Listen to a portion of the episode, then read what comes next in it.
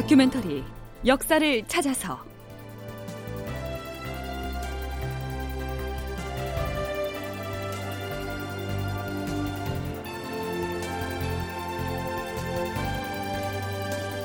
제 759편 옥포해전 이순신 불패 신화의 서막을 열다. 극본 이상락 연출 최홍준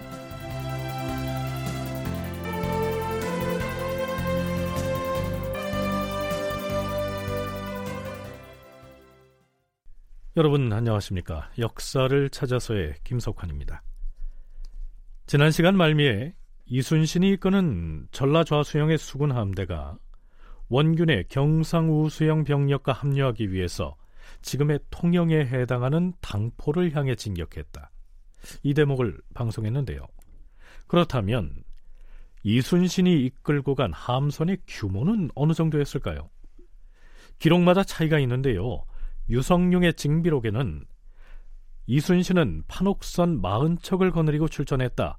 이렇게 기술되어 있는데 정작 이순신이 쓴 난중일기에는 이때 출동한 함선의 척수가 나와 있지 않습니다. 충무궁 이순신 전서나 옥포 해전에 출전했던 장수들이 올린 장계 또 여타의 문헌들을 참고하면 대체로 이렇게 정리할 수 있을 것 같습니다. 이순신이 최초로 출동할 때의 전선은 판옥선 24척이었다. 그런데 그 판옥선 한 척마다 사우선 한 척씩이 딸려 있었다. 또한 전력이 약해 보일 것을 우려하여 임시로 징발해둔 포작선이 46척이 있었으니 이것들을 모두 합하여 85척이 출전하였다. 여기서 사후선이란 땔감이나 물을 구해오거나 적정을 살피는 5인승의 소형 선박을 일컫고요. 포작선은 작은 고기잡이 배이기 때문에 전투력을 갖춘 함선은 판옥선 24척이라고 보면 됩니다. 물론 나중에 일본 수군과 전투를 벌일 때에는 경상 우수형의 함선과 연합하기 때문에 함대의 규모는 더 커지게 됩니다. 고성의 소울 비포에서 정박을 한 다음 날인 임진년 5월 초타센 날 주변을 살피도록 보냈던 탐망꾼이 남해도를 둘러보고 와서 이렇게 보고합니다.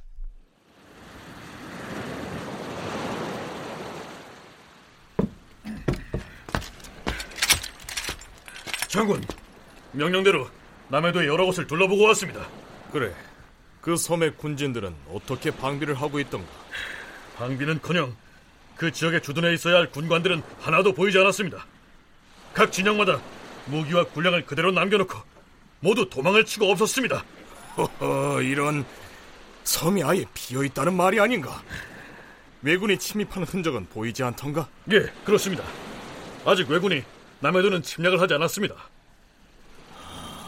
그렇다면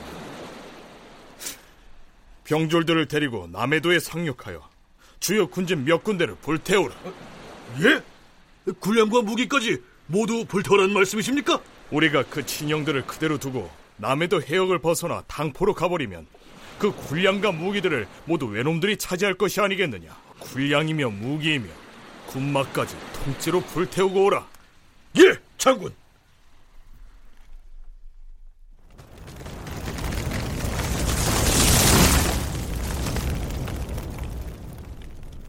이순신은 남해도의 군진 몇 군데를 불태워버립니다. 뒷날에 원균의 부하 장수들이 이순신의 이러한 조처를 문제 삼고 나서죠. 물론 문제를 삼자면 그럴 수도 있겠지만 일본군이 공격해올까 지레 겁을 먹고서 군영을 버리고 도망쳐버린 이 남해도의 군관들에게 일차적인 책임이 있지 않을까요?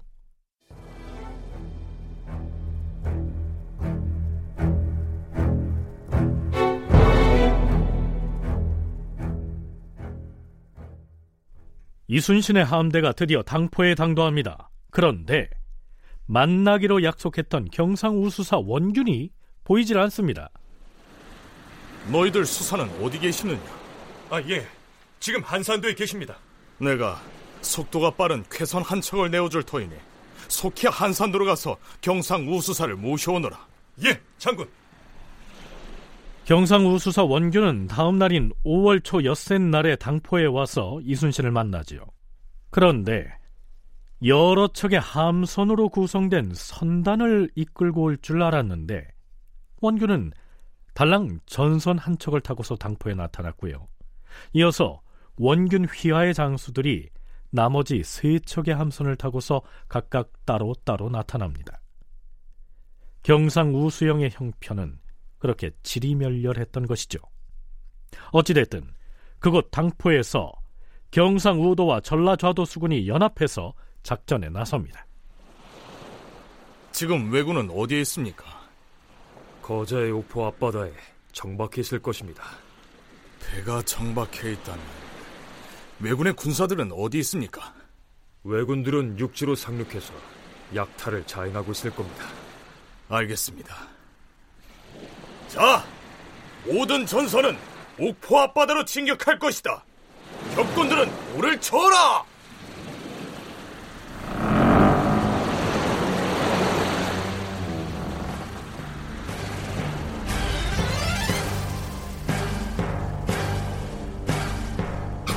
조선의 판옥선 선단이 옥포 앞바다를 향해 전진합니다. 참고로 전라 경상 연합함대가 적진을 향해 항해하는 막간을 이용해 판옥선의 구조와 승선 인원을 한번 살펴보겠습니다. 역사 추적 임진왜란의 저자 윤인식이 각종 기록을 참고해서 기술한 내용은 다음과 같습니다. 대형 전투함인 판옥선은 단단한 소나무와 참나무 등으로 만들었고 배 밑바닥이 평평한 평저선이다. 왜군의 주력 함선인 세키부네보다 더 큰 대선이다.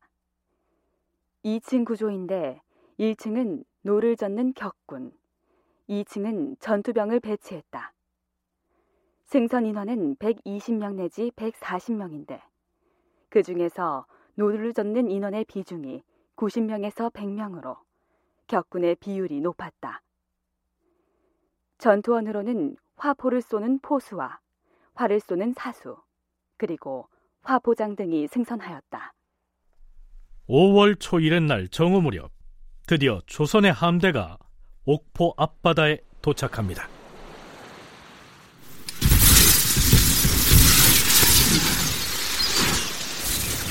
장군, 저기 보십시오. 우리 함대의 척후병이 신기전을 쏘아올리고 있습니다. 일본의 수군을 발견했다는 신호입니다. 신기전은 고려시대 최무선에 의해 만들어진 우리나라 최초의 로켓 화기다. 크기에 따라 대, 중, 소 신기전과 산화 신기전이 있는데 대신기전과 산화 신기전은 규모는 비슷하나 화약을 장전하는 약통과 발화통의 위치와 구조가 조금 달랐다. 조선 문종 때 화차가 발명된 뒤에는 화차를 발사틀로 삼아서 신기전을 발사하였다. 네, 신기전은 수레에서 수십 발을 발사하는 일종의 화약무기인데요. 여기에서는 조명탄처럼 신호를 보내기 위해서 쏘아 올린 것으로 보입니다. 함선과 군사를 가벼이 움직이지 말라는 지시를 장수들에게 전달하라. 자, 이 글자를 높이 들어서 뒤따르는 함선의 장수들에게 보이라. 예, 장군. 이순신이 써보인 글자는 물령망동 정중여산이라고 하는 여덟 글자였습니다.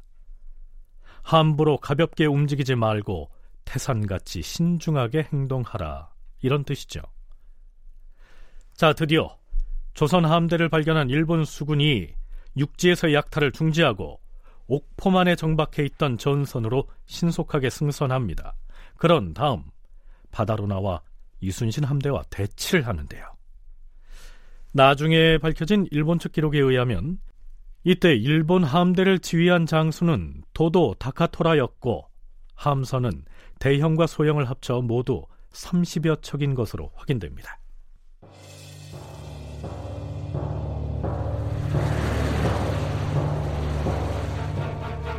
장군! 왜군 함선 여섯 척이 선봉으로 나서서 이쪽으로 돌진해 오고 있습니다. 먹을 것도 없다. 북을 흘려서 장수들로 하여금 함선을 동서로 나누어서 놈들을 포위하게 하라. 제정들은 적선이 가까이 다가오지 못하도록 거리를 유지하라. 저들이 조총을 쏘고 있다. 자, 각 감선의 포스들은 총통을 발사하라.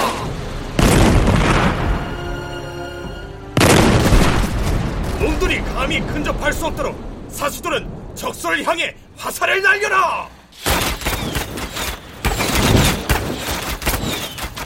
저들이 갈팡질팡하고 있다. 보라살을 날려서 적선을 불태우라.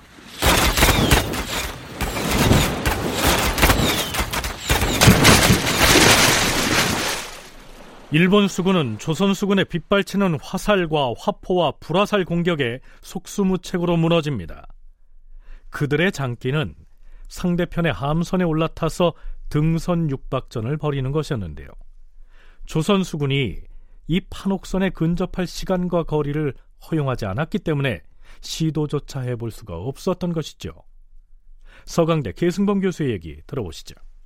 당시 조선군의 판옥선은 좀 이렇게 폭이 넓고 빠르지는 않아요. 근데 거기에 화포를 장착한 거예요. 그러니까 지금으로 말하면 함포로 무장한 것이죠. 거기에 비해서 일본군은 육군 수송 개념으로서의 병선이기 때문에 폭이 좁고 그리고 함포를 좌우로 쉽게 그 장착을 못했어요. 왜냐면 반동이 있기 때문에 이게 대량의 화포를 동시에 막 발사할 경우에는 반동 때문에 이 배가 휘청휘청하는 것이죠. 그러니까 일본군은 주로 작전이 뭐냐면은 배를 타고 가다가 적선이 보이면 근접을 해가지고 세갈고리를 걸어요. 배를 붙여요. 그리고 상대방 배 위에 뛰어 올라가서 칼을 휘두르면서 백병전을 벌이는 거예요. 그런데 이순신 장군의 계획은 뭐냐면은 백병전을 하면은 우리가 불리하다는 거예요. 자, 그런데요. 선문대 방기철 교수는 이 옥포 전투는 함선의 구조나 규모 그리고 화포를 포함한 무기와 전투력 등 제반 조건을 고려할 때 조선의 수군이 이미 이기게 돼 있는 싸움이었다. 이렇게 분석합니다. 판옥선이 그래 40척 정도가 나왔어요. 1차 해전 때. 그럼 당시 옥포 해전 때 일본의 전선은 몇 척이냐면 한 30척 정도밖에 안 돼요. 그러니까 어, 이순신이 그 벌인 수많은 그 전투들이 뭐 14번, 14전, 14승이다, 뭐 아니다, 더 많다라는 얘기를 하는데 수적으로 열세인 경우는 거의 없어요. 수적으로 열세였던 거는 명량해전 하나밖에 없어요. 일단은 수적으로 그 우리가 더 우수한 상황에서 항상 전투를 했습니다. 그거는 일반인들이 굉장히 잘못 알고 있는 거고 어, 또 하나 이제 뭐냐면 물론 이순신이라는 분이 훌륭한 것도 있지만 여러 가지 상황상 이길 수밖에 없는 싸움이에요. 왜냐하면 일본은 전국 시대를 거쳤잖아요. 근데 일본이 전국 시대 전투를 어디서 육지에서 하지 바다에서 안 해요. 일본의 수군은요 운송 부대예요. 전투하는 부대가 아니에요. 조선과 일본이 처음으로 맞부딪힌 이 옥포 해전에서 일본 수군은 전투다운 전투를 해보지도 못하고 순식간에 불타거나 수장되고 맙니다. 이 해전에서 조선 수군은 일본 수군의 큰 함대, 즉 대선 13척과 중선 6척 등 모두 26척을 불태우거나 수장시켜버리죠. 조선 수군, 곧 이순신 함대의 일방적인 승리였습니다. 우리나라는 전통적으로 수군이 강하다는 게 방기철 교수의 분석입니다. 원래 우리나라는 수군이 강해요. 한나라 수군도 우리가 개멸시켰고요. 수나라, 당나라 군대도 개멸시켜요. 그러니까 제가 보니까 우리나라의 수군이 외국과의 수군과의 싸워서 진 적이 한 번도 없어요. 그러니까 원래 우리가 수군이 강해요. 왜 강하냐? 우리가 배가 좋아요. 우리나라 배가 좋아요. 그래서 일본과는 이제 일단 게임이 안 됩니다. 크기는 뭐 판옥성보다 더 큰 일본 배도 있고 더 작은 일본 배도 있는데 구조적으로 굉장히 그 우리 배가 더 유리합니다.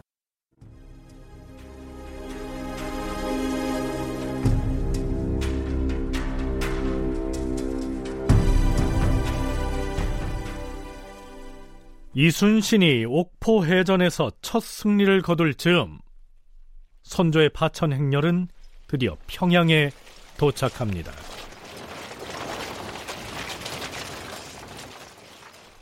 성문을 열라!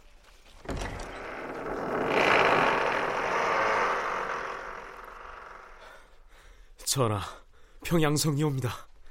안으로 드시죠. 여기가 정령 평양성이란 말인가? 천신만고 끝에 드디어 평양성에 이르렀구나. 자, 들어가자.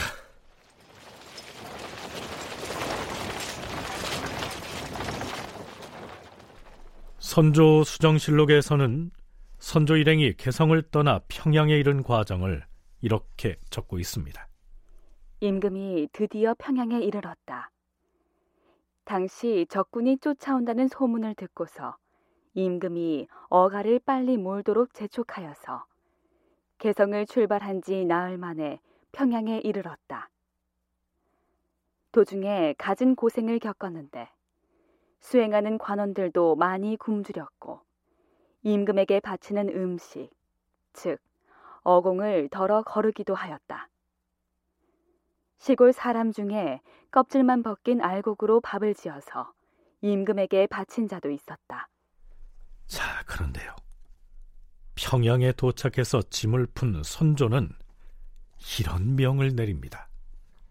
이제부터 어서는 생물로 할 것이며 수량도 풍족하게 하라. 동궁 이하의 왕자들도 모두 이에 따르도록 하라. 이 어선이 뭐냐면요. 임금에게 바치는 음식이지요. 글쎄요. 아무리 그간 파천 행로에 굶주리고 고초가 심했다고 하더라도 그 긴박한 전쟁의 상황에서 임금인 자신에게 바치는 반찬을 신선한 생물로 그것도 풍족하게 마련해서 올려라? 자, 이렇게 명하고 있으니까 이걸 어떻게 이해해야 할까요? 개성을 떠나올 때 신하들이 제발 평양에 가서는 백성들에게 폐를 끼치지 말라 이렇게 신신당부를 했었는데 말이죠. 뿐만 아니라 평양성에 도착하자마자 선조는 또 한 가지의 경솔한 명령을 내립니다. 물론 의도한 바는 아니었지만요. 지금 임진강 방어는 어찌 되고 있는가? 왜군이 강을 건넜는가? 아니, 김명원에게 임진강 방어군의 도원수를 맡겼는데 아직 아무런 연락이 없는가? 도원수 김명원으로부터 계문이 올라오긴 했사온데. 어, 그, 그래? 김명원이 뭐라 하였는가? 일본군의 동태를 알려왔는가? 그것이 아니오라. 신각을 탄핵하는 내용이옵니다. 신각이라면 부원수로서 김명원과 함께 한강 방어에 나섰던 자가 아닌가? 이미 한강 방어는 실패해서 왜군이 도성으로 들어와 버렸는데 이제 와서 그 책임을 묻겠다는 것인가? 아니옵니다, 전하. 김명원의 장계에 의하면 신각은 한강에서 실패한 뒤에 도원수인 김명원을 따라 올라오지 아니하고 이양원을 만나러 간다고 핑계를 대고서 도망을 쳐버렸으니 처벌을 해달라고 주청한 것이옵니다. 어찌 무관이 그런 행태를 보일 수가 있겠는가? 당장 선전관을 보내서 신각을 발견하는 즉시 현장에서 목을 베라 이르라.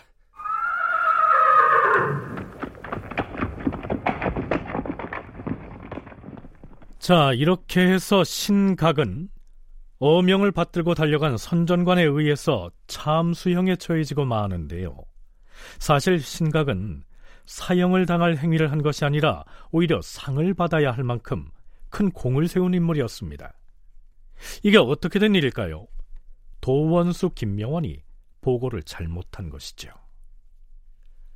다큐멘터리 역사를 찾아서 다음 시간에 계속하겠습니다.